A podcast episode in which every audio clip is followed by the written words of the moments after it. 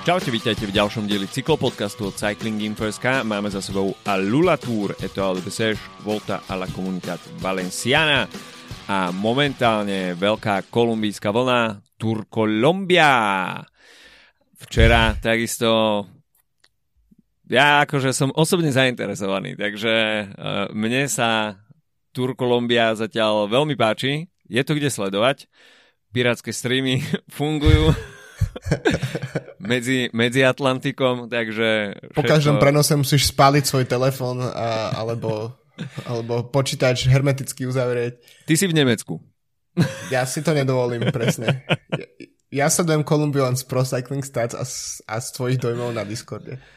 Ako bohužiaľ, no, nikde, nikde legálne som to zatiaľ nenašiel, takže aspoň takto, ale myslím si, že zatiaľ to stojí za to. No a takisto sa dnes, e, dúfam, že vyjde čas, budeme baviť o One Cycling Project. Tak o tom všetkom dnes od mikrofónu vás zdravie dáma Filip. Dobré ránko. No, poďme na to. Veľmi v rýchlosti, pretože no, za posledné dní sa to stalo celkom hodne. Poďme na Alula Tour, čiže bývalá Saudi Tour. Simon Yates, dá sa povedať, že mal... Uh, vieš, ako som si ho ja predstavoval? Uh, tú poslednú etapu, ktorú uh, uh, nevyhral a musel sa tam musel, respektíve vyhral a, a musel sa tam a, trošku obávať ešte, že, že či vôbec vyhral v GC, nevyhral v GC. Mm. Tak a, vieš si predstaviť vlajku Saudskej Arábie? Uh, asi áno, no, viem. Hej. Majú tam takú šablu. Tú šablu, hej. tak som si nepredstavoval, že nôž na krku, ale že šabla na krku. Oh, že ty už sa proste pripravuješ na svoju komentátorskú budúcnosť, že môžeš potom takéto bonmotíky strieľať. Uh, ale skôr ale... povedz, že no. Ale akože nebol, nebol úplne zicher v tom horúcom kresle na rozhovore a potom v podstate ešte tam nejaké 2-3 minútky trvalo, kým sa oficiálne potvrdia výsledky, ale nakoniec to dalo 3 sekundy a mohol byť kľudný. Takisto aj saudskí sponzory, pre ktorých to boli asi druhé najdôležitejšie preteky v roku, po Tour de France. Možno ešte ich, dôležitejšie, ich, ťažko, ťažko ich povedať. druhá Grand Tour. ich druhá Grand Tour. Takže Simon Yates ustal tento veľký psychický tlak, ktorý prišiel už na začiatku februára a nie je to úplne asi príjemné, keď si zoberieš, že uh, tlak na výsledky príde v júli, ale ty už vo februári, keď ostatné veľké mená ešte spia, hej, Pogačar, Vingego a takisto aj Remko, tak uh, ty už proste musíš vyhrávať. No áno, z tohto pohľadu taký proste zbytočné preteky, keď sa pozrieme na jeho uh, palmares, keď skončí kar- kariéru, tak nikto si nebude pamätať na to, že vyhral štvrtý ročník Lula Tour, uh, ale pre, pre pre budúcnosť jeho týmu alebo všeobecne je to dosť podstatné. Tak to je taký, ale zase ja tiež verím, že keby Simon Yates, ako nechcem nič dávať uh, ako brať jeho konkurencii z výkonu, ale ak by sa Simon Yates práve po mne rozhodol ísť na tieto preteky, že proste v Grand Tour forme, tak ten rozdiel by bol asi väčší. Hej, že uh, myslím, že dokážeš asi po tých sezónach už nastaviť svoj nejakým spôsobom organizmus tak, aby mohol tie preteky odkrútiť na 80, aspoň tak si myslím ale skôr ma zaujalo to, toto pódium, no, lebo vlastne je to také o Williamovi juniorovi Lekerfovi som počul úplne prvýkrát a Finn Fisher Black uh, je už nejakým spôsobom známe meno, je to jeden z takých tých uh, um, hromadných nákupov v UAE, že máme talentovaný, talentovaného U23 alebo juniora, tak ho rýchlo podpíšme na 100 rokov.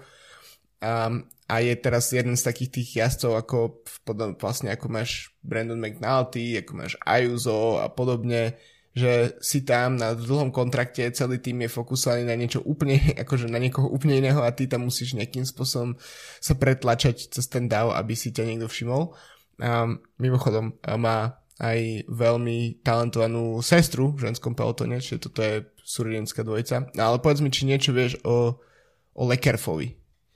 No, Leserv úplne Leserv, nové meno. A, ale má ťah. A hmm. až sme hovorili minulý týždeň o tom, že mladí sa dere dopredu, derie dopredu, tak uh, toto je ďalší dôkaz, že Patrick Lefevre napriek tomu, že neuskutočnil v off-season žiadne megalomanské prestupy a asi som nebol jediný, kto si tak trošku ťukal na čelo, že... Chceš povedať, že Mikel Landa nie je veľký prestup? Mikel Landa v roku 2024 nie je veľký prestup. Až by sme sa bavili o tomto 5-6 rokov dozadu, OK. Ale tento rok si myslím, že to nebol až taký veľký prestup. A až by sme mali zaradiť eh, tých jazdcov do nejakých kategórií v tom prestupovom rybničku, tak Mikel Landa by bol tá rybka tej, takej slabšej druhej akosti. Taká už... Takú tu, čo pošleš na slovenský trh, hej. Áno, áno. oh. Ozval sa pán zo salesu z potravinového reťazca. Pardon, pardon. Ja nerobím v potravinom reťazci. V, hej, ale v... Ale inak, inak máš pravdu. Každopádne, zdá sa, že to je nejaký Remko 2 a, a presne hovorí, že tie podpisy možno neboli veľké, ale uh, on a myslím, že aj Luke Lamperty vyzerajú, že uh, a, a Lampertym som aspoň niečo počul, ale tam je znova podľa mňa taký ten uh, ten bias toho, toho anglo, um, angloamerického mm-hmm. novinárstva, ktoré sledujem, ktoré sa týka mm-hmm. cyklistiky. Um, takže to, preto som možno o ňom počul, ale celkom naozaj Quickstep nejakým spôsobom každý rok, keď si už myslím, že tento tým je proste odpísaný, že je to Remco plus ostatný, tak sa niekto predsa len z neho z tohto rybnička spomínaného, tak, tak sa niekto vynorí, no. No, mladé šťuky. Mladé šťuky. A nehovoriac o Polovi Manierovi, ktorý už teda zvíťazil na Malorke.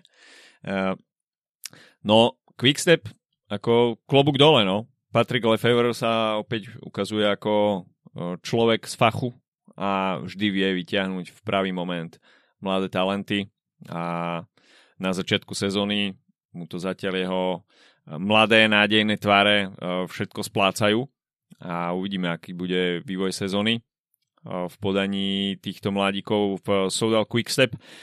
Aby sme si tak trošku uzavreli Alula Tour, tak etapa číslo 3, víťazstvo Tima Merliera, etapa číslo 4, double pre Tima Merliera, aj keď teda vo finiši v Maraji dvíhal na cieľovej páske ruky Brian Cockart, ktorý to tam uh, poslal trošku neskoršie, hodil bicykel, ale Merlier to tam na ten dlhý šprint, ináč toto bol asi Merlierov najdlhší šprint, aký si pamätám. Neviem, či tam už nevyštartoval nejakých 350 alebo 400 metrov pred cieľom, ale fakt uh, to trvalo dosť dlho. Uh, mimochodom bola to etapa, ktorá finišovala pred tou zrkadlovou kockou. Mm, Takže... To, ka- hej, jasné. Takže... V každej etape aspoň raz ju ukážu. v každej etape jeden monument uh, regionu Alula.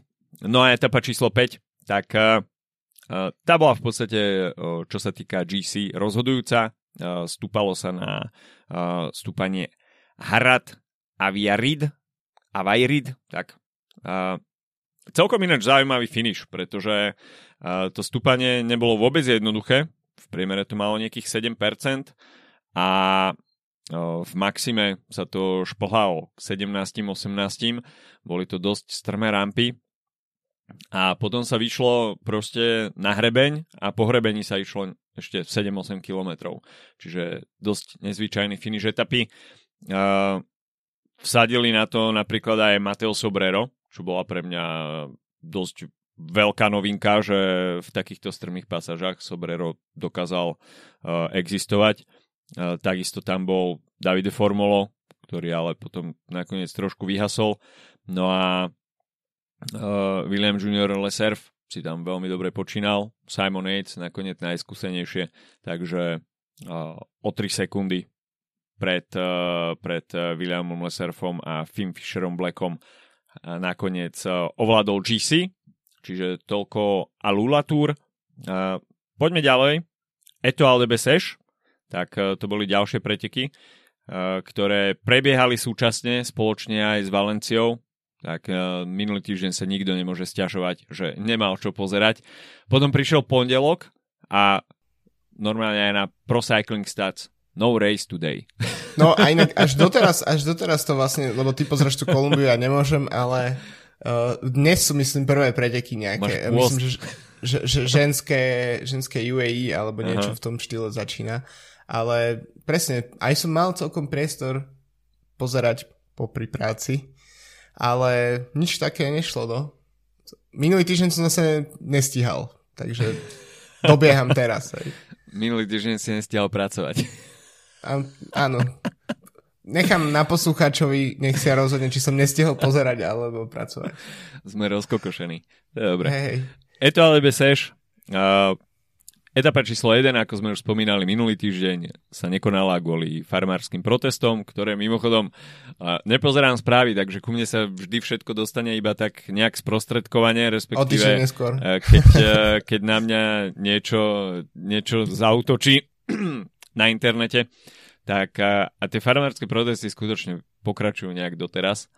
Uh, takže nebola to iba nejaká taká záležitosť jedného dňa, že vybijeme si zlosť na organizátoroch to alebo seš, ale nejak Francúzi vedia protestovať. Proste, Francúzi vedia, hej. To, to boli Francúzi oni? To, to bolo to video z, video z McDonaldu, ktoré som videl, um, kde niekto nanosil hnoj, to práve po mne bolo odtiaľ asi. Ale Je to možné. Možno šírim fake news, každopádne. Na barikády. No jasné. Etapa číslo 2, Axel Lorenz uh, z Alpecin de König etapa číslo 3, tak tam už uh, Mats Pedersen naplno rozťahol krídla a dostal sa do, vedúceho, do vedúcej pozície v GC, ktorú neopustil, uh, dá sa povedať, až do konca. Uh, etapa číslo 4, tak uh, toto bol podľa mňa highlight pretekov. Uh, Samuel Leroux, kontinentálny jazdec uh, týmu Fan Rizel Rubé a víťazstvo v etape na Etoile Bessèche.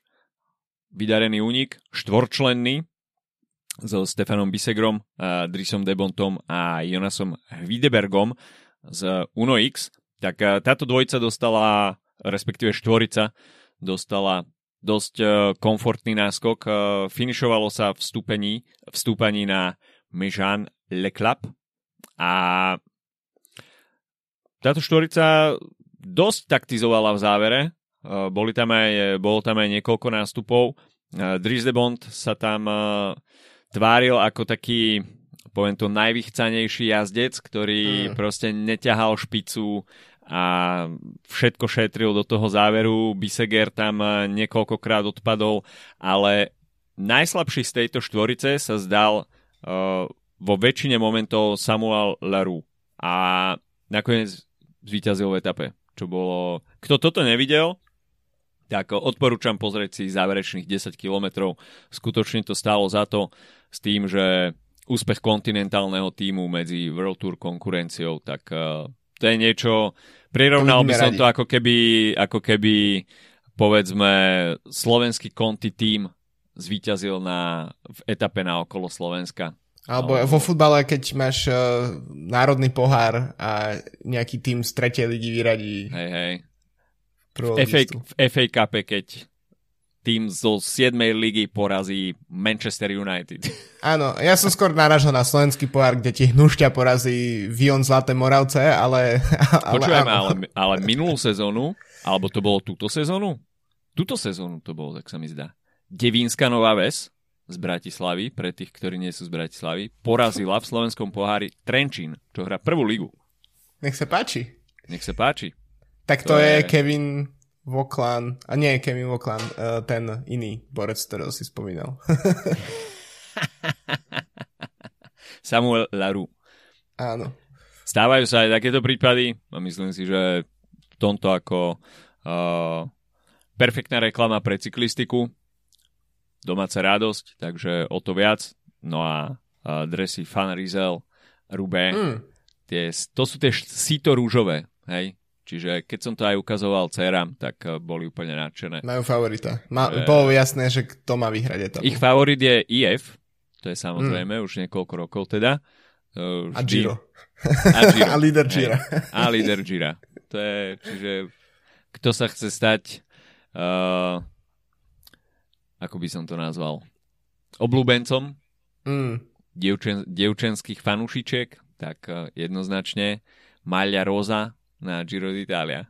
Musíš mať vo svojom šatníku. Mimochodom už uh, bol odhalený dres na tohto ročné Giro. Kto nevidel, takisto nech si pozrie.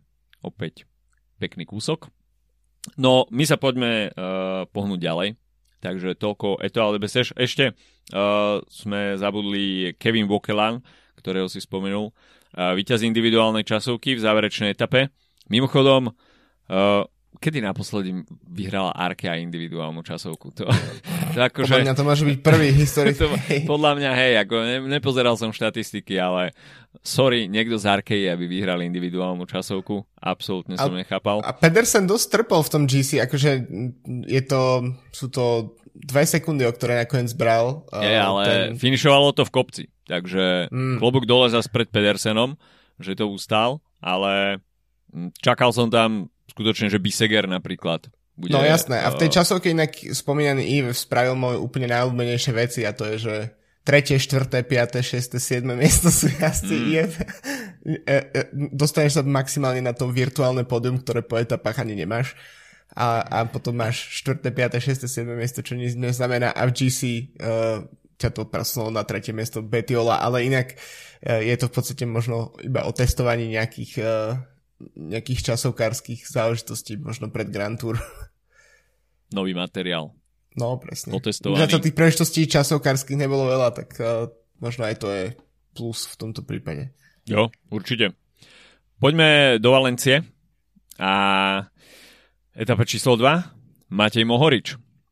To bola Toto, táto etapa bola ináč e, veľmi zaujímavá, pretože počas celého prenosu si dávala režia záležať na tom, aby uh, išlo čo najviac rozhovorov s jazdcami pred etapou.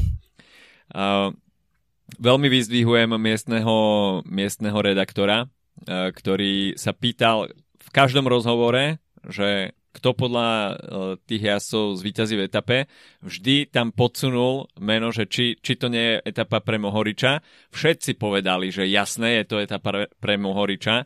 Všetci vedeli, že Mohorič im v zjazde, že ich bude atakovať a bum, kto nevyhral, kto im zdrhol v jazde? Matej Mohorič. Mohorič si povedal, že no dobre chlapci, keď už teraz takto má. Nechcel som dnes, ale čo mi iné ostáva. Uh, ale ja som po brade uh, si zapol prenos live a, a bolo, ja neviem, koľko, uh, si 5 km do cieľa, proste som to chytil úplne a už som vedel, že OK, tak už som zmeškal všetko, čo som mohol zmeškať. proste, Mohorič vpredu, solo, zjazd, to bolo proste vybavené. Tam nebolo absolútne o čom. Mohorič tam potvrdil, že čo sa týka zjazdovania, tak je absolútne iná liga. Etapa číslo 3. Uh, Jonathan Milan z Lidl, z Lidl Trek uh, si poradil v šprinte pred uh, Arne Maritom. Tam to bolo úplne jednoznačné. Etapa číslo 4 tak tam trošku zamiešali kartami aj organizátori, ktorí posunuli cieľ na Alto del Miserat, Eh, pretože v cieľovom eh, Auto del Ebo eh, sa stala nejaká, stal nejaký incident, ktorý potom vyústil v to, že organizátori to posunuli už na Auto del Miserat. To bolo tam, kde som bral divák? Myslím, že áno, nie? áno, áno. Hej. Uh, neviem síce za akých okolností, prečo, ale, ale hej, bolo to kvôli úmrtiu nejakého miestneho diváka. Takže uh, cieľ posunutý, trošku to spôsobilo zmetok, ale uh, týmom to bolo komunikované v dostatočnom predstihu nejakých 40 km pred cieľom sa mi zdá, že to jazdci dostali do sluchatiek, e, sa spomínalo potom e, v popretekových rozhovoroch, takže dalo sa prispôsobiť. Celkom sa na to prispôsobila trojica Vlasov Buitrago McNulty, ktorí sa ocitli v tom samotnom závere na Autodel Mizerat vpredu. Buitrago niečo hlasil do vysielačky, McNulty akurát atakoval a Vlasov s Buitragom už potom eh, neboli schopní reagovať na Američanov nástup. A McNulty si vypracoval v GC 14-sekundový náskok pred Bujtrágom a Vlasovom. Mimochodom, všetci skloňujú tento rok, dajme tomu, súboj Vingego versus Pogačar. A toto nás asi bude zaujímať najviac ako aj po minulé roky, ale tu sa nám črtá taký druhý zaujímavý súboj, ktorý sme už videli niekoľkokrát tento rok, Vlasov McNulty. Ako títo, to títo je... dva asi sa od seba nevedia pretek. odlepiť. Hej. A, a McNulty mu to konečne vyšiel prvý raz a Vlasov opäť tretí. Ja som si schválne otvoril Vlasova uh, tento rok odjazdených 8 dní a bol 4 krát na kvázi bedni. Bol dvakrát druhý raz tretí v, na Malorke a teraz v tejto etape tretí. Takže e, je, je to vidieť, že, to, že niektorí jazdci um, sú, sa naozaj tlačia už v týchto úvodných pretekoch, chcú ukázať. Inak McNulty super knírek, mm. chválim, vynikajúce. Knírku sa ešte dostaneme potom. Hej, hey, ale v, chcel som v, práve možno trochu zrecyklovať myšlenku, ktorú boli v, myslím, že v Cycling podcaste minulý týždeň, ktorý práve hodnotil toto duo eh, Vlasov McNulty z úvodu sezóny, že, že oni sú presne tí jazdci, ktorí v tej hierarchii to, svojho týmu klesajú svojím spôsobom s každým novým transferom, ktorý prichádza do Bory. Logicky uh, Vlasov je čo ja viem, no máš tam, už, máš tam Rogliča a Hindleyho, čiže jazdcov, ktorí už vyhrali Grand Tour, máš tam nejaký ďalší jazdcov a Vlasov ako keby nikdy nejakým spôsobom extrémne nenaplnil svoj potenciál, aj keď samozrejme je veľmi konzistentný a jazdí, jazdí kvalitne. A McNulty je opäť v podobnej pozícii veľmi, veľmi šikovný jazdec, v, v tri štvrtine tímov by bol líder a, a tu musí nejakým spôsobom sa možno ukázať z úvodu sezóny, aby si po ňom vôbec športoví rejiteľia pamätali a pri výbere na nejakých, na nejaké ďalšie preteky, ktoré prídu v, myslím, ktoré budú mať trochu väčšie váhu, väčšiu váhu ako uh, komunita Valencia. Na. Určite. Uh, dá sa povedať, že McNulty uh, pre ňoho celkom dobrá pozícia na začiatku sezóny. Určite uh, chce v tej tímovej hierarchii trošku vyrásť, pretože je to jazdec, ktorý má určite väčší potenciál ako byť prikovaný k Tadejovi Pogačarovi ako super domestik a možno z neho nikdy nevyrastie jazdec uh, na Grand Tour. Uh, asi v UAE na to ani nie je príliš priestor, pokiaľ nemáš hneď výsledky, tak už sa tam ťažko buduje nejaká um, pozícia Grand Tour jazdca, ktorý by mohol byť líder týmu, či už, či už na Giro alebo na Vuelte. A McNulty mi trošku pripomína Simona Špilaka, že je to jazdec, ktorý je bravúrny na týždňových pretekoch, ale nikdy nejakým spôsobom nezahviezdil na Grand Tour a možno toto bude cesta pre, pre McNultyho. Sústrediť sa možno na jednodňové preteky, na týždňové preteky a Grand Tour nechať na ostatných. Štvrtú Grand Tour možno. Tam byť v roli domestika, alebo skúsiť štvrtú, piatú Grand Tour. Ako prečo nie? Tam Nejak, mysl... McNulty má len 25 rokov. Uh, to je niečo, čo má, alebo teda budeme 26 o 2 mesiace. To ešte môžeš vyhrať 10 štvrtých Grand Tour napríklad. No, Presne tak. Akože áno, v, v súčasnom pelotone, tak je to, to je, už je to dosť veľa, ale tak je to povedzme, čo je to, možno o rok viac ako má Remko, alebo možno ani nie, plus minus. Hmm. Koľko má Remko? Remko má 24 podľa mňa, ale... Remko má 24. No, tak vidíš. Čiže, čiže naozaj, že už ani tí, tie superhviezdy 19 ročne už nie sú Už nemajú 19. No. Presne tak. Už, už to nie sú tínedžeri. uh, OK, poďme, poďme uzavrieť Valenciu. Uh, bol to teda americký víkend, pretože v sobotu prišlo víťazstvo uh, McNultyho, v nedelu Will Barta. Prvé profesionálne víťazstvo pre tohto jazdca Movistaru v 28 rokoch. Movistar. A Movistar ide. Movistar ide, ale Bill Barta, klobúk dole. Jazdec, ktorému to proste musíš dopriať. nie len teda za tento výkon, ktorý predvedol v záverečnej etape, všetci sa tam už štelovali do šprintu. Barta, členom celodenného úniku a dokázal to nakoniec e, poslať na pásku, čiže perfektný výkon, ale Barta je pracant. Hej. Vždy ho máš zafixovaného ako človeka, ktorý ťaha skupinu a pracuje pre svojich lídrov, málo kedy dostane príležitosť uh, spraviť individuálny výsledok a tento raz to klaplo, čiže vo Valencii veľká americká radosť Vila Bartu, Movistar takisto na začiatku sezóny na koni, hoci teda zatiaľ v Kolumbii uh, to nie je úplne rúžové, ale uh, Movistar ide. A myslím si, že toto môže byť nechcem povedať, že prelomový rok, pretože to je zatiaľ moc skoro uh, hodnotiť, uh, hodnotiť sezónu po troch, štyroch týždňoch. Ale... Takisto, prepač, ale v organizácii, ktorá mala v minulosti piasta, ktorý vyhral Giro Tour Double a to podľa Miguela Indurana, tak ti si ťažko hovoriť o nejakých prelomových rokoch pre nejaký tým. Áno, ale tie posledné roky boli boli znamením veľkého úpadku, tak uh, myslím si, že, že to môže byť také odrazenie sa od dna. Áno, chápem. nazvime, myslíš? nazvime to tak. Nazvime to tak, že, že sa odrazíme od dna, respektíve v Movistar odrazia od dna a, pôjdu lepšou cestou. A zatiaľ majú k tomu celkom dobre nakročené, takže uh, uh, Wilbarta uh, víťazom záverečnej etapy vo Valencii, etapy číslo 5, no a záverečné pódium McNulty, Buitrago, Vlasov, čiže jazdci, ktorí uh, skončili v takomto poradí aj v etape číslo 4 na Alto del Misera, toľko Valencia. No a my si dáme krátky coffee break s partnerom nášho podcastu slovenskou pražiarňou Kofeín.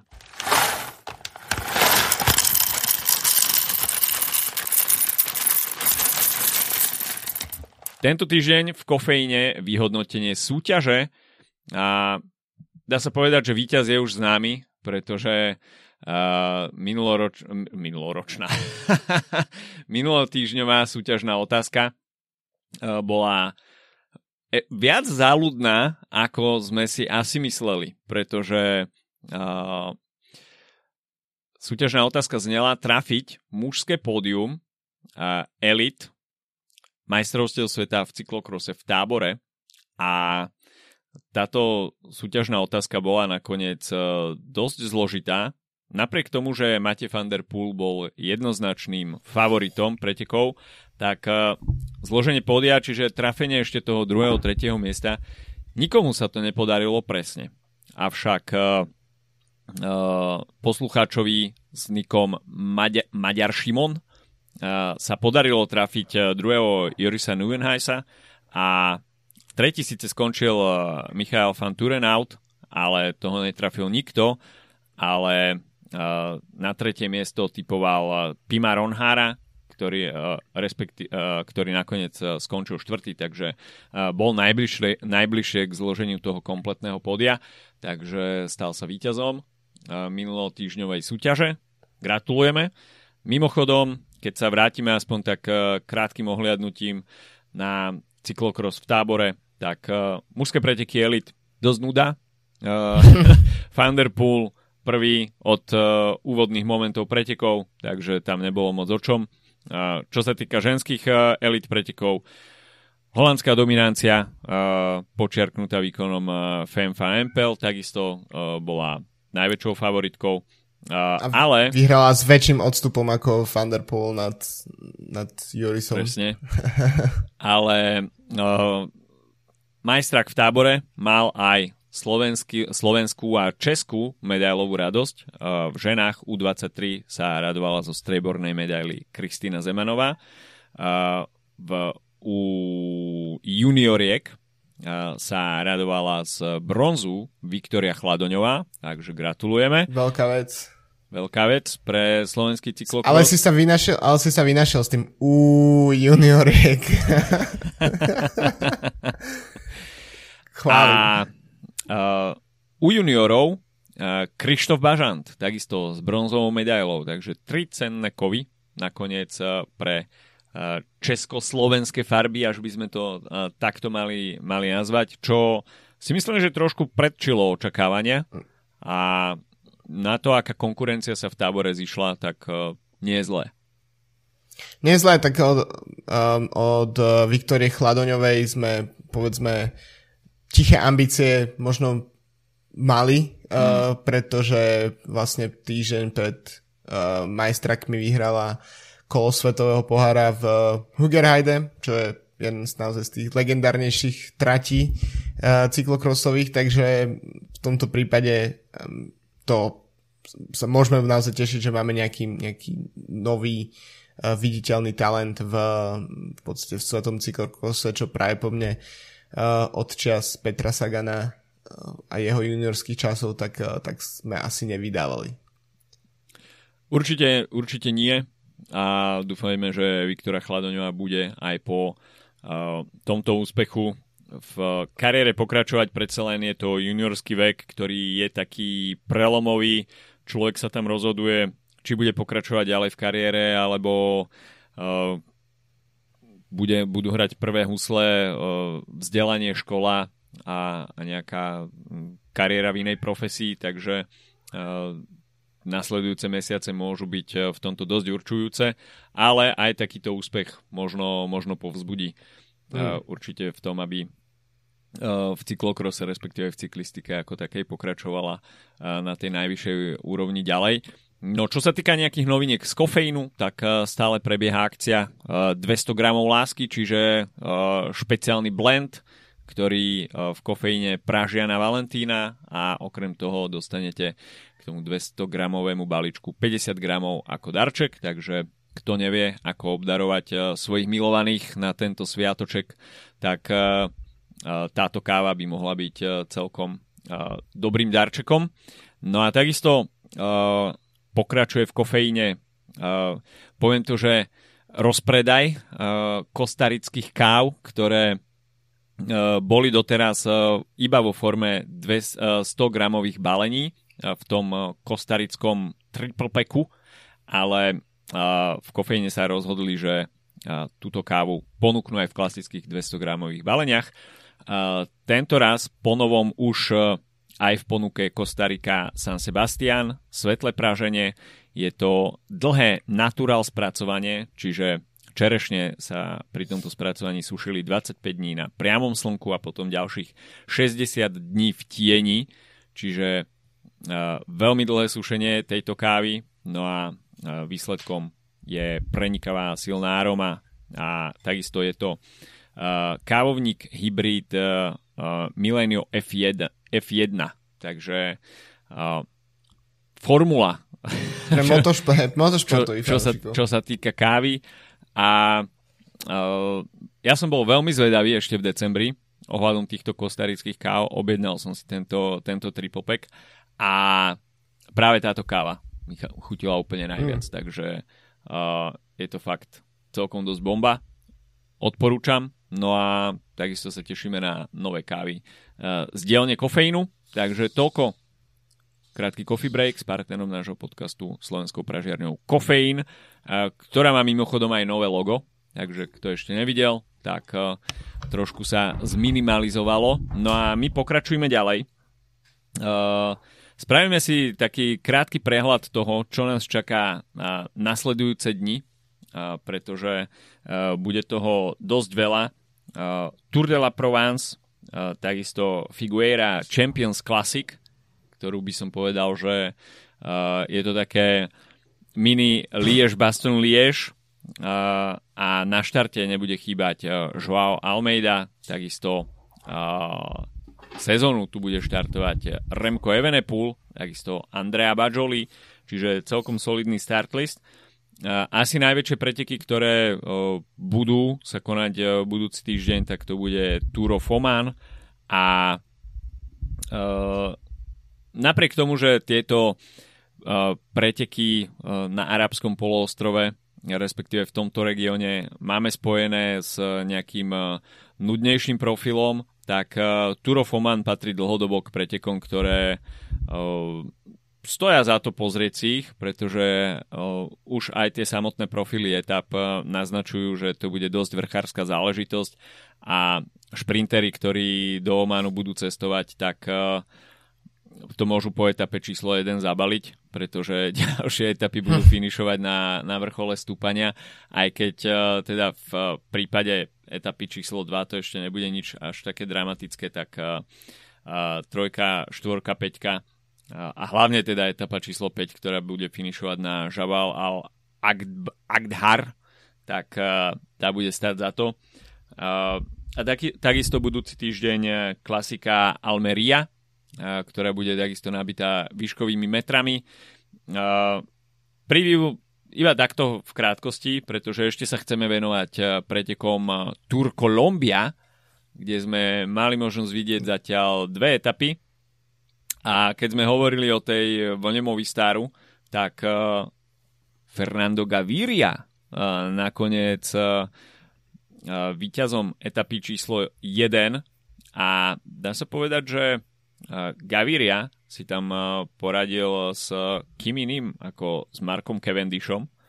Čiže Mark Cavendish, ktorý prišiel do Kolumbie pre mňa celkom prekvapivo odštartovať jeho možno poslednú sezónu, pravdepodobne poslednú sezónu a, svojej profesionálnej cyklistickej kariéry s jediným jedným cieľom byť v top forme na Tour de France a. Ja myslel, že chcel vyhrať etapu v Kolumbii ako jediný cieľ. Myslím si, že nie. Myslím si, že nie. Toto asi nebude úplne jediný cieľ a v sezóne. Ale bolo by zaujímavé vidieť, že zvíťazí v etape v Kolumbii a ukončí kariéru. to, je, to je vrchol, to je konečne, som dosiahol naozaj vrchol. No, ale Fernando Gaviria, uh, kto ste nevideli aktuálnu výzaž Fernanda Gaviriu? Mama mia. To, Pablo Escobar je späť. Mm, ale tak uh, videli sme, povie, že Mitch Docker a podobne, sám tam sa objavil uh, niekto v posledných rokoch, kto nás tešil nejakým poriadnym bolševickým knírom a v... Ešte Re- Remy Rošas má momentálne mm, knír. No a te- teraz hovorím, že to šíri jak, uh, jak nákaza trochu. Asi sa všetci, všetci v Girone alebo v Monaku alebo kde bývajú, v Nice, tak sa stretávajú na ulici a sa bavia o tom, ako uh, ako rastie ako knírek. Ako rastie knírek, presne. Čo tvoj knírek?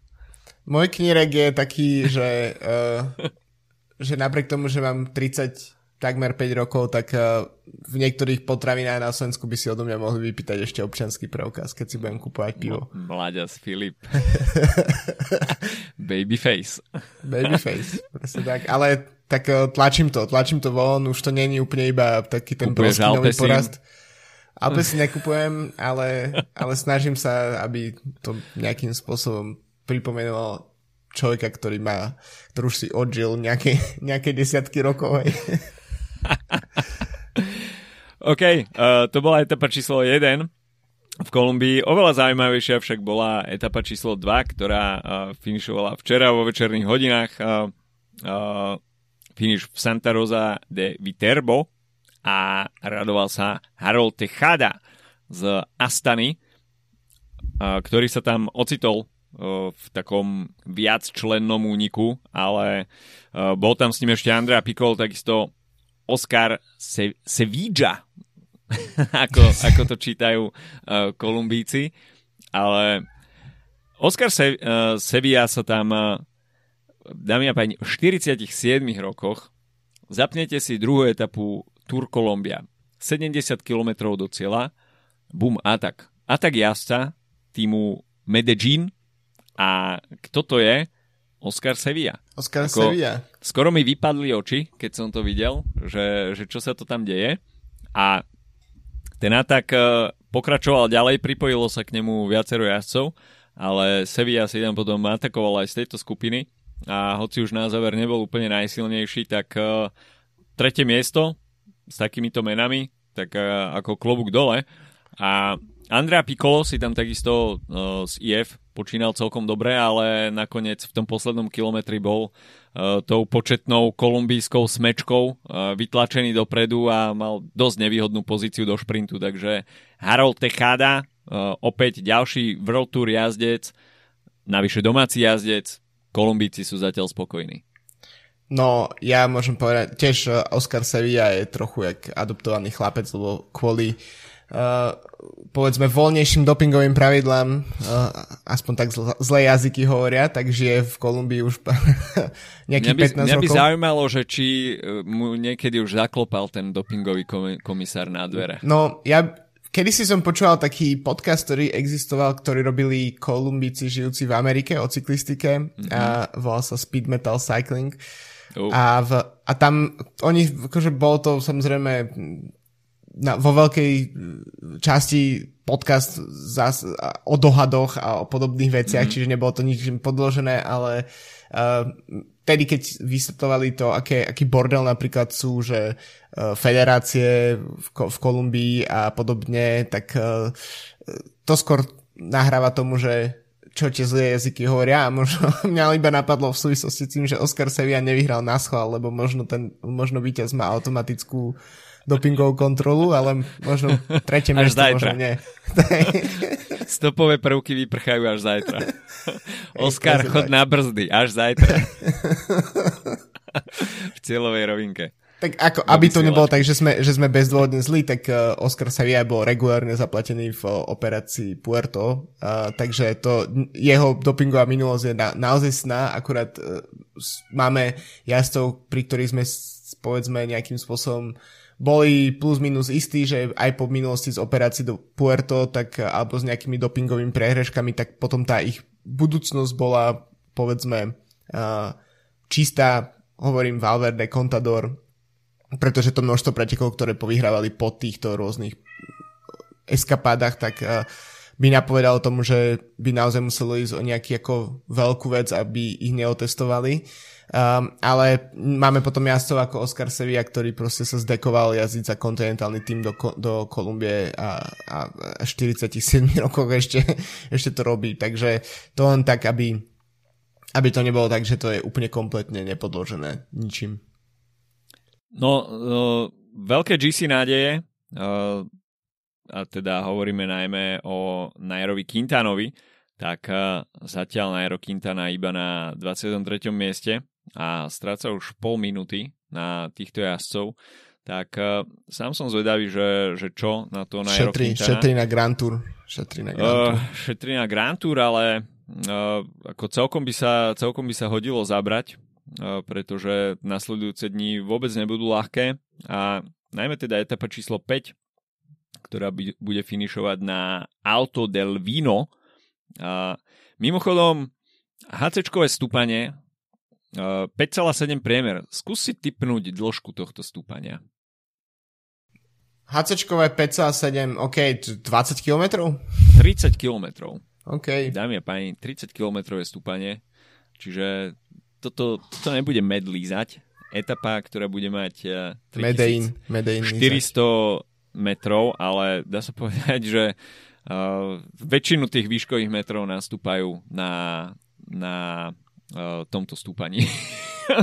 Takže uh, toto bude celkom záhu. Finišovať sa bude potom uh, v etape číslo 6 uh, v Bogote, ale takisto to nebude žiadna šprinterská promenáda, takže uh, seriózne výškové metre v Kolumbii, Teším sa na ďalšie etapy. Kolumbijská vlna, ktorú si ja momentálne idem. Veľmi sa teším, že tieto preteky fungujú. No a my sme sa chceli, ako sme už na Discorde spomínali, mimochodom kto chce vedieť všetky novinky alebo mať po ruke zaujímavé memečka, tak odporúčam nasmerovať sa na náš Discord. Link nájdete v popisku podcastu. Určite to stojí za to, pripojiť sa k tejto komunite podcastovej. No a slubovali sme, že až zvýši čas, tak sa porozprávame o, aspoň v krátkosti o projekte One Cycling, ktorý pripravuje respektive pripravuje. Ako podľa, podľa mňa to je vše, všetko taký obrovský obláčik nafúknutý, ktorý môžu, môžu, respektíve ktorý záleží, ako sa bude rozrastať alebo hýbať na tej oblohe od dvoch, eh, ako by sme to nazvali, uh, uh, prúdov vzduchových, Hej? Čiže jeden ten, jeden ten vzduchový prúd je UCI, druhý ten vzduchový prúd je ASO.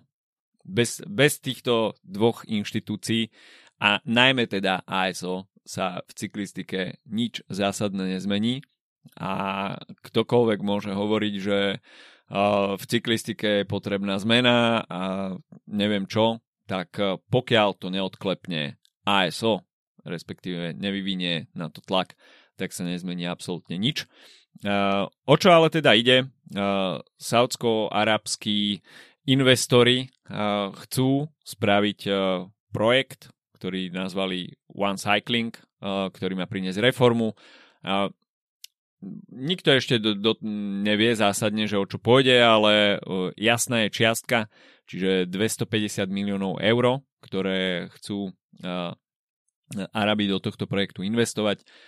Zatiaľ sa k ním sú k tomu priklonených 8 tímov a Eusebio Unzue z Movistaru bol zatiaľ najhlasnejší, ktorý sa asi ako jediný priznal, že, že OK, stojí za tým a išiel by do toho.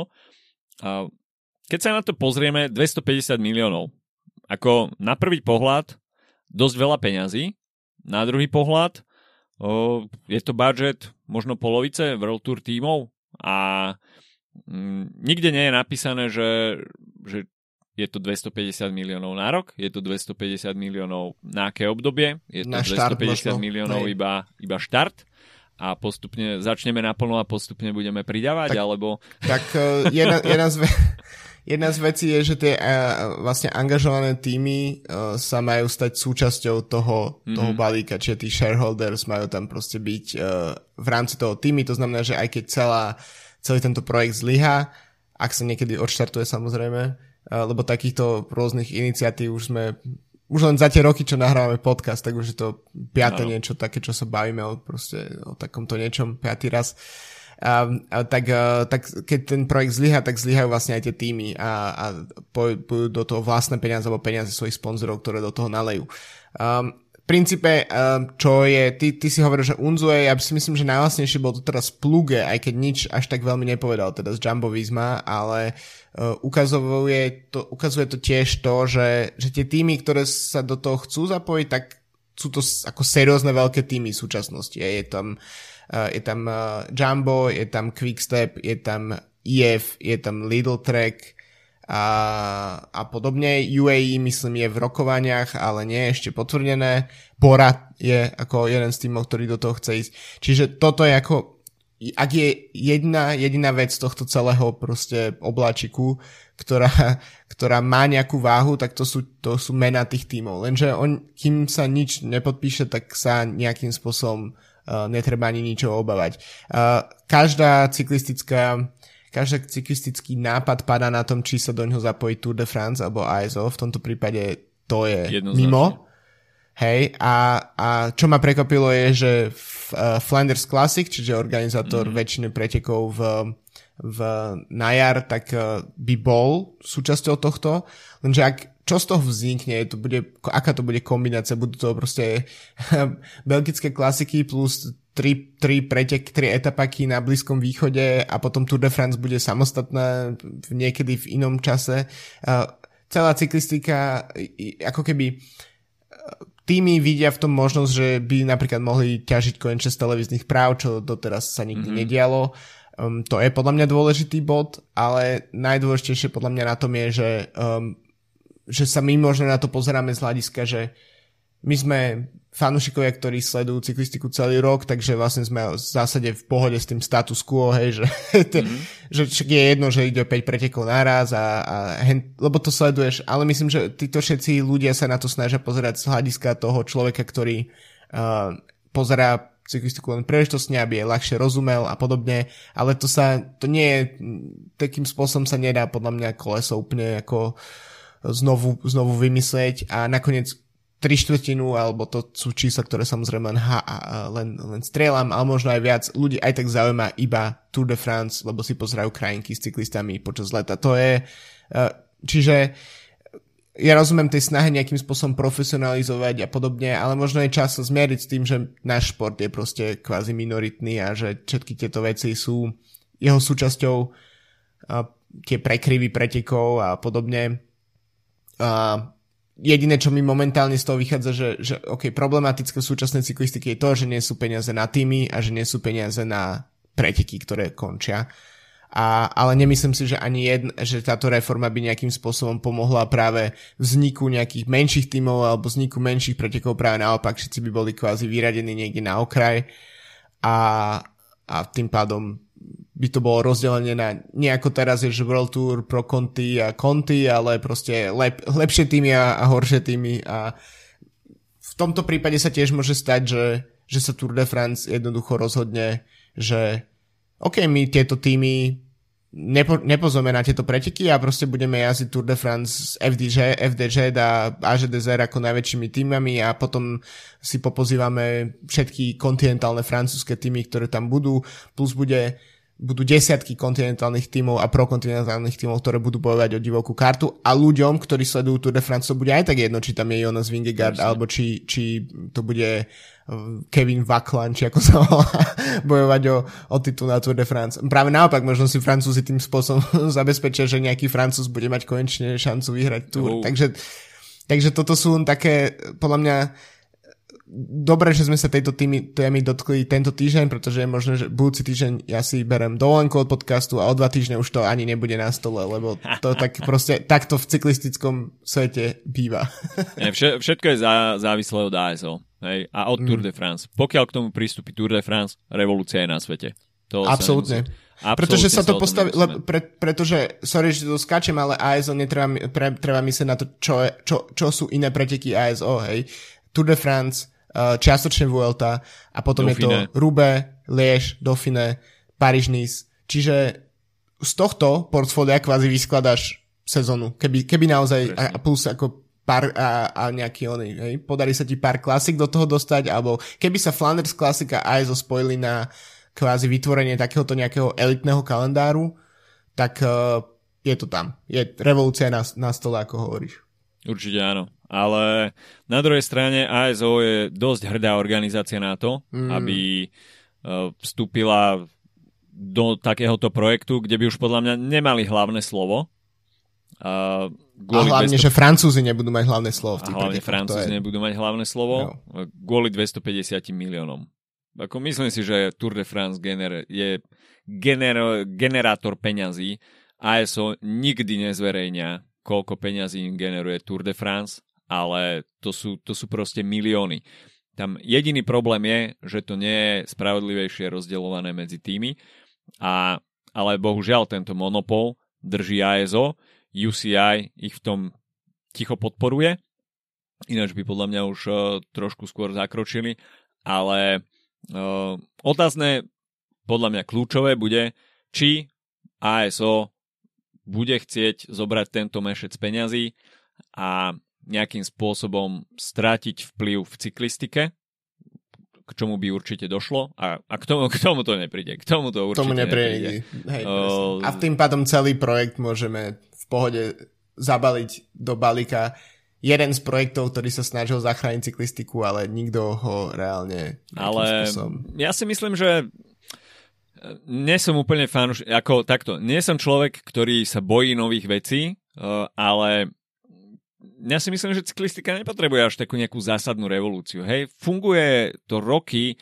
ten kalendár cyklistický je daný s, s minimálnymi obmenami, niektoré menšie mm, etapáky sa proste striedajú dátumovo, hej, ako napríklad štvrtá Grand Tour teraz tento rok bude striedať dátum, ale to nie, to nie je nič zásadné v tom cyklistickom kalendári, to si väčšina tímov si to ani nevšimne, pretože na okolo Slovenska nepríde. A, ale... Alebo si ani nepamätáš, kedy je ten pôvodný dátum. Každý si Presne. pamätá júl a maj a neviem, ale podobné veci. Ako robiť nejaké zásadné revolúcie a dávať do hry uh, dĺžku Grand Tour, a nejaké striedanie jazdcov na Grand Tour, akože e, to, toto si myslím, že úplne ako podrýva také tie základy, hej, tej histórie, ktorou sa cyklistika môže píšiť. Málo ktorý šport sa totiž takú históriu bohatú má. A to si myslím, že je dôležité aj trošku brať do úvahy, že keď už by aj všetko lahlo popolom, tak stále tu máš uh, históriu cyklistiky s veľkými menami, ktorí, uh, ktoré vyhrávali na pretekoch, ktoré s minimálnymi obmenami tu boli pred 50, 60, 70 Čo sa to dá rokmi. vlastne porovnať. Hej, dá sa porovnať svojím spôsobom uh, Tour de France, aj keď samozrejme vieme, že tie etapy boli teda dlhšie. nie sú 400 kilometrové etapy. Hej, ale stále sa to dá porovnať nejakým spôsobom. Hej. Áno, že tam je ten nejazdí referenčný bod. že máš tam ten referenčný bod. Ako čo, jeden, z, jeden z plánov, a týmto môžeme plus minus ukončiť, je, že bol napríklad, že by viac pretekov mali ok, ok, finálne okruhy. Čiže také niečo ako majstrovstvo sveta alebo okolo Flamska.